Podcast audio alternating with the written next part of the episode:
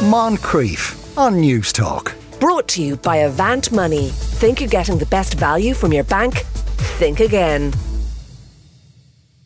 Uh, Joanna, good afternoon. Good afternoon, Sean. Uh, right, your first question is this. My toddler told me the other night that she doesn't like ghosts.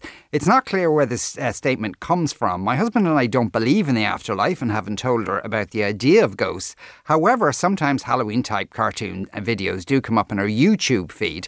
This may be causing it, but I really don't want her to become superstitious or fearful of things like this, which can cause such needless stress. What can I do to eradicate this fear? I mean, that last bit is the bit that I want to start with. You know, is it a fear? You know, you start by saying she doesn't like ghosts. Hmm.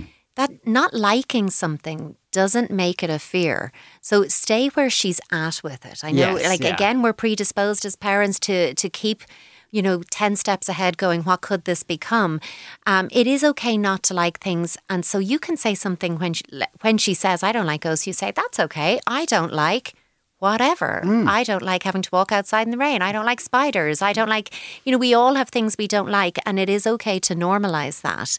Um, in terms of it being about the afterlife and that in cartoons, I totally agree with this because a lot of children's themed entertainment represent ghosts or graveyards or as very creepy, spooky, Yes, filled with vampires and yeah. and actually it can create this unnecessary emotional charge of that's a terrible place when actually that's not what we want children to think so stay within your own belief framework um, because you don't you're very clear here you don't believe in afterlife and ghosts and you can just say to her ghosts are not real very calm, matter of fact. They're made up for cartoons, and then at her age, redirect and distract her.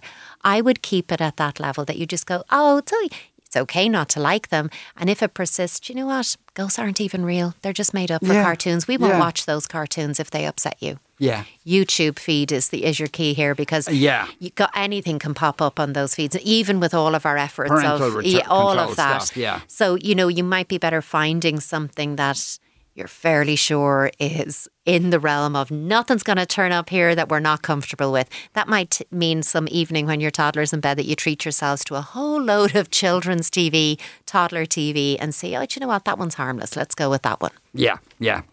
Uh, my five year old used to love going on sleepovers with her aunt or to granny and granddad's. She loved the one to one attention, the extra treat she'd get watching a movie, and sometimes they'd bring her out for breakfast on a weekend, so she felt really special. Lately, however, she's reluctant to go. And she's cried for me the last three times. Unfortunately, I'm a single dad, so when I get an extra shift in work, I take it. And this means she has to stay with someone else's house if it's a late shift. I hate telling her she has to stay there, but there's no other option. She doesn't say anything happened to make her feel unhappy. She just misses me in her own bed.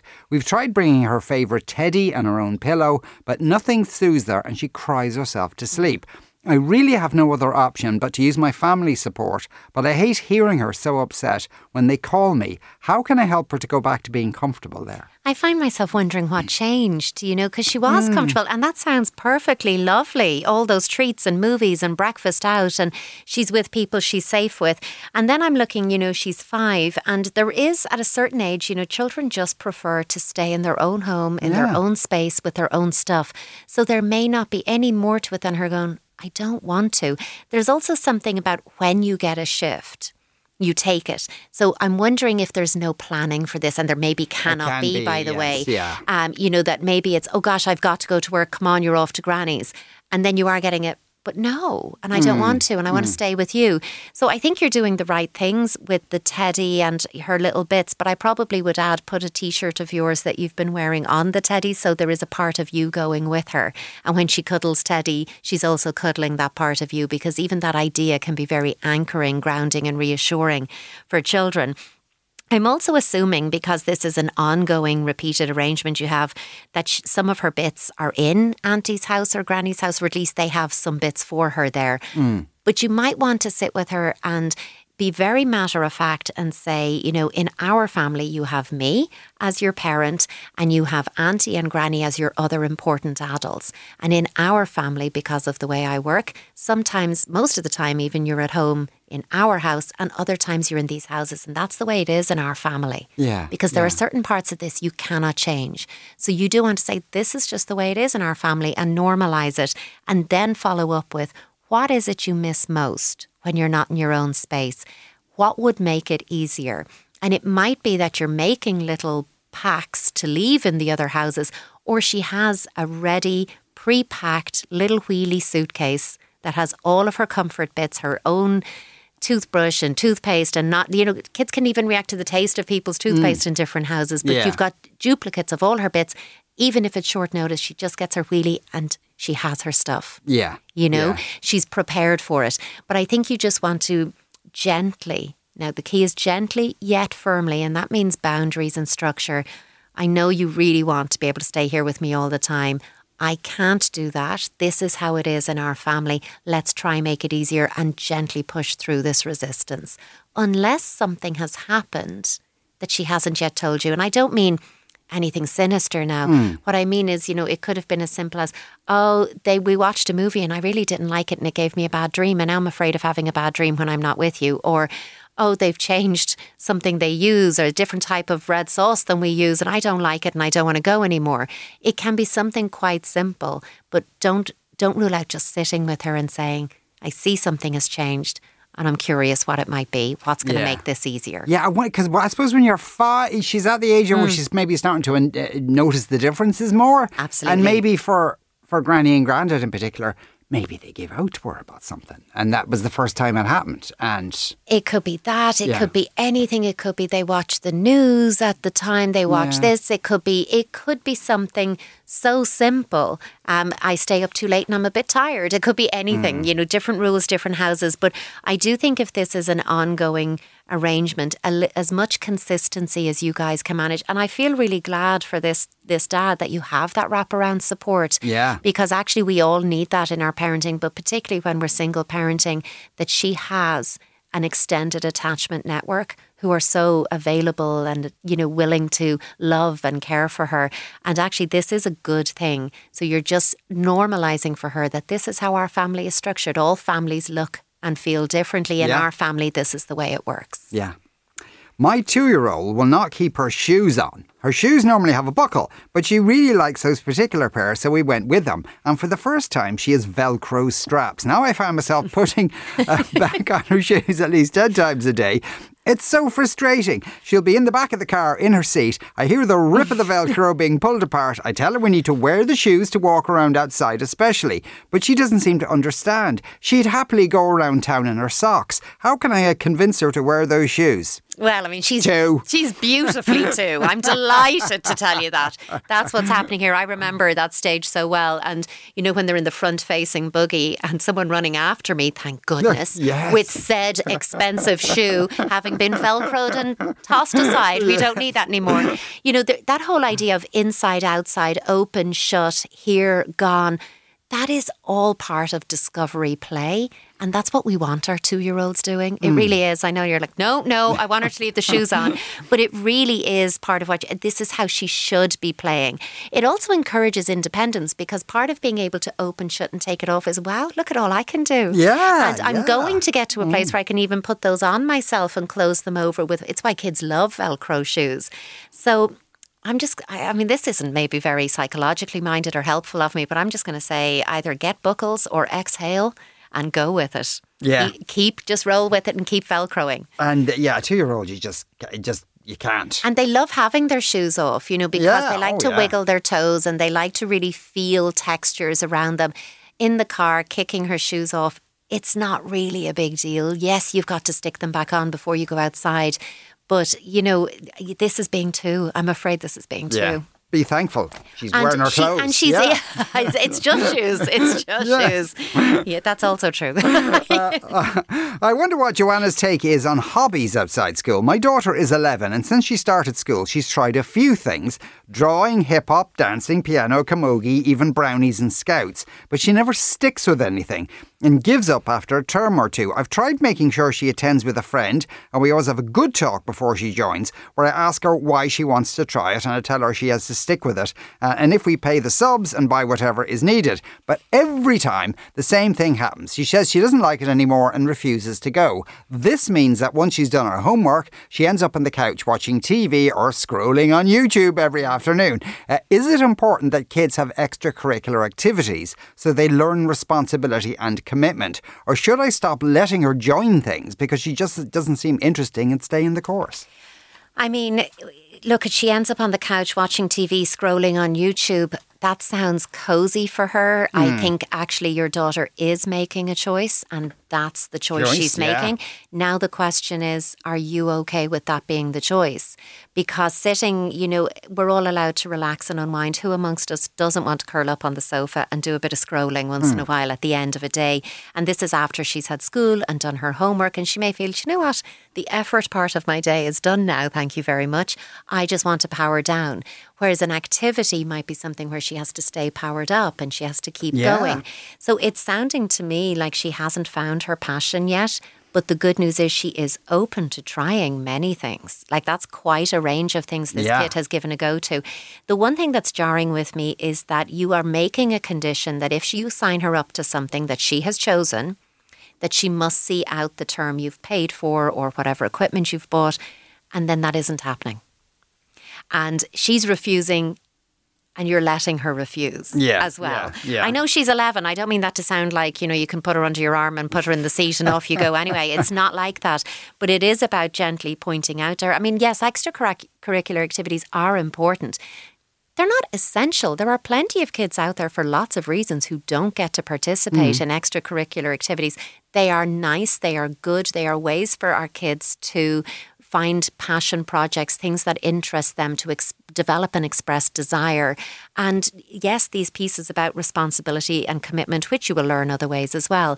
But it's sounding like she is open and interested and going with a friend. She just hasn't found her thing. Yeah. So yeah. I think it may be about looking a little broader. I do acknowledge this is a broad range you've done and seeing is there something that's a little bit not as active but a bit more passive like is there something else that you could try you pick two or three things but two would be enough and you say to her you choose between these two and you will be doing it for the term Yes. whatever that is Yeah. and then you have to see that through as much as her.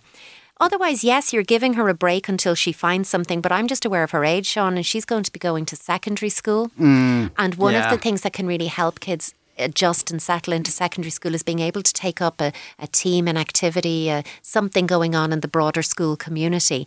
And that can be really helpful for them. So I, I do want you going at this again. But really involving her in it and asking her to choose, but you put the parameters in because if she decides rock climbing is her thing and that's not in your area and you've now created a huge job for yourself or something super expensive that you're not happy to do. And I wouldn't go expensive, by the way, in case she doesn't see it out. Yeah. The other thing I'm going to say to you, though, if she's like, I don't want to, I don't want to, I don't want to, is that you structure her choices for the afternoon. When you've done your homework, you can go outside. You can make a jigsaw. Mm. You can read a book. You can sit and do some art. Those are your choices. Lucky you, you get to pick which mm. you do. But TV and YouTube scrolling is not all afternoon. It may be whatever it is in anyone's house. It can be quite Yeah. arbitrary. You get to do that for your you know, designated time slot, and otherwise you have to choose other things. Maybe make it a little bit more that she's like, oh, I may as well be in brownies or scouts or Yeah, hip hop yeah, or whatever yeah. it is if I'm going to be doing this. It's just sounding like she wants that comfort. And it is okay. It is okay for our kids to be tired after a long Mm. Day at school and homework, but restructuring what she gets to do in the afternoon that isn't YouTube all afternoon is Mm. Probably a good idea at, at 11 years old. Having said that, that, that this parent isn't a failure. Like kids Oh, do God. this stuff. Oh, this is- Oh my god. especially at 11 Yeah. you know where actually i'm beginning to go i don't want to i don't want to i don't want to and i think it's why if if she is the one who brought the ideas of hip hop dancing piano camogie drawing if she brought those to you that's one thing if you said hey signed you up to camogie let's give that a go and it never came from her try flip that now and make her actively involved in it and Yeah. see see make a list of what's in your area um, It doesn't have to be something our kids' friends are doing, by the way. There can be benefit for them in meeting kids outside of their typical school peer group, and there's a lot of psychosocial benefits for that as well. Hmm. So it's more important to find something she's interested in. I'm thinking because, you know, she likes the scrolling and the bits, is there even like a science club or a coding Yeah, club yeah. in your area that she could join, which is a different way of approaching that kind of interest? Yeah, it's just the amount of times I've had children swear blind to me that they love, Definitely gonna stick they to it. love ballet. Oh my god, I love ballet, even though all your siblings left ballet after two uh, two lessons, and I was Yeah. yeah. My mother, fe- fe- how much did I pay for that ballet? My mother feeds my kids, three and five, chocolate behind my back.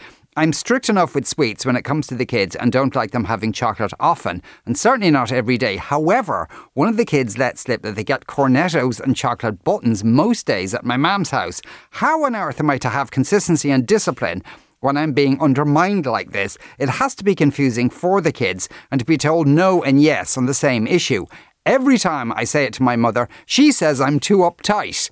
Uh, and they're only kids once, and it's for uh, it's for them. I'm doing it. How can my mo- how can can stop my mother and also help my kids when they get such mixed messages? I mean, look, this mightn't be a popular answer, but how often are they with your mother? If it's once in a while, I'm going to tell you to leave this alone. Yeah. Like, honestly, pick your battles in this world of parenting. And I tend to lean into that there are different rules in grandparents' houses, and the grandparent grandchild relationship is a really special one. And most grandparents say yes to things that parents say no to, and that's part of their privilege. They'll say yes to things with your kids they said no to you when Oh, you were yeah, a kid. absolutely, Because yeah. it's different being the grandparent. If, however, Granny is minding your kids every day after school for you, Mm. and this is a daily occurrence, that is slightly different. So you would need to sit down and redefine boundaries. But again, tread carefully here because if your mother is providing all of your childcare for you, you're really lucky. Like you're really, really lucky to have that. Yeah. As are your kids to be with someone like Granny every day. And it might be about instead of saying don't give them treats, saying, Can we do treats on a Friday? you know, and leave it at that. Hmm. It's also possible for children to hold these. You're worried, and I get it, by the way, the conflicting rules about the same thing. It's not in the same house. Yeah. You can say, well, do you know what? Granny does allow some things that I don't. In this house, we don't have treats until whenever it is or whatever guidelines you have around that. So I would be asking Granny and saying, look, I don't want to be the bad cop with my kids. You've been a parent, mom. How did this feel for you? Can we compromise? I'm not saying don't ever give them a cornetto, but just the one would be grand, you know? So it, it this is going to be about tone and approach because you don't want to get each other's backs up hmm. on this and do the whole who's parenting best between Yeah. you because you're not your parenting and your mom is grandparenting and they're not the same thing. Yeah, it's true. And when, yeah, I think probably a lot of grandparents go, woohoo, I don't really have to be a parent. I'm not going to have I to can deal with the fallout of Yes. this. Yeah. Send them home with swivel eyes full of sugar. Joanna Fortune, thanks a million. Thank you. Moncrieff. Brought to you by Avant Money. Think you're getting the best value from your bank? Think again. Weekdays at 2 p.m. on Newstalk.